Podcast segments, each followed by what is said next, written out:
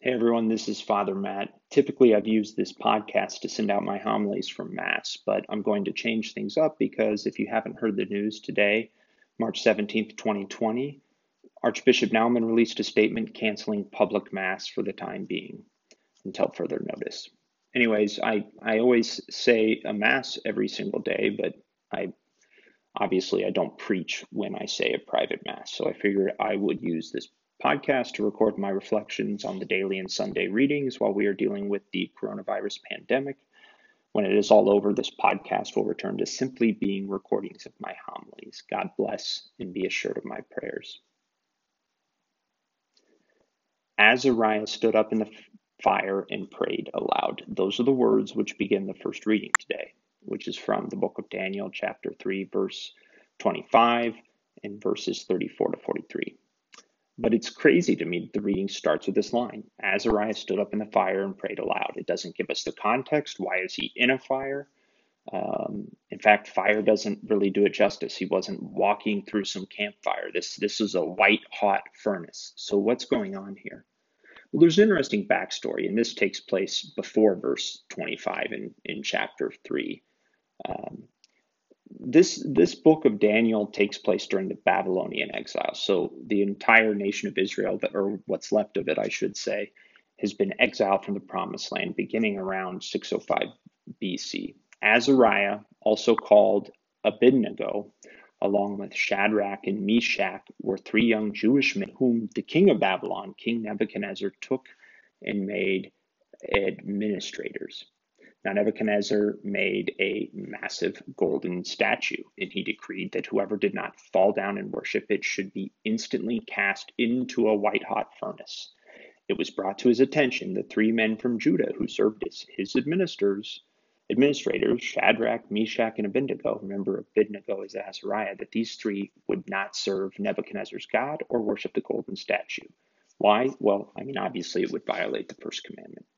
So Nebuchadnezzar flies into a rage and has these three bound and cast into the white hot furnace. Once in the midst of this furnace, everyone is surprised to see they stand up and they begin to walk about in the flames, unharmed, singing to God and blessing the Lord. God miraculously intervenes, and Azariah stands up in the midst of the fire and prayed aloud. That's the backstory to the first line of our first reading. That is why Azariah was in the midst of a fire in the first place and still able to pray. But I also want to comment on the substance of this first re- reading, which is, is known as the prayer of Azariah. Beginning in verse 38, Azariah says, We have in our day no prince, prophet, or leader, no burnt offering, sacrifice, oblation, or incense, no place to offer first fruits, to find favor with you. But with contrite heart and humble spirit, let us be received as though it were burnt offerings of rams and bullocks, or thousands of fat lambs. So let our sacrifice be in your presence today as we follow you unreservedly. For those who trust in you cannot be put to shame. You know, I can't help but see God's provident hand at work here. Because what Azariah is talking about is the destruction of the temple in Jerusalem. The temple was the one authorized place in the entire world for Israel to offer sacrifice in worship of God. It had been destroyed. Passover, Yom Kippur, uh, the Jewish feasts of Pentecost, sacrifice was a part of them all. And sacrifice was now impossible because the temple was gone. And though the current situation today we're dealing with, with the coronavirus pandemic, it's not the same. What Israel went through was much worse. Uh, nonetheless, there is there is a certain analogy here. The Eucharist is the source and summit of the Christian life. And for those of us who have made the Eucharist the source and summit of our lives, it is crushing to think we'll have to go weeks without receiving the Blessed Sacrament.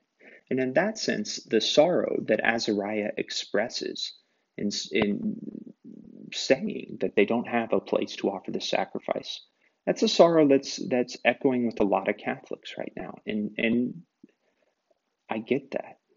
You know, as a priest, I say Mass every day. Um, and and it's, it is a blessing. It is a blessing. Um, the thought of having to go weeks without the Eucharist, yeah, it, it is daunting. But God obviously has not abandoned us, just as he very obviously didn't abandon his people or Azariah.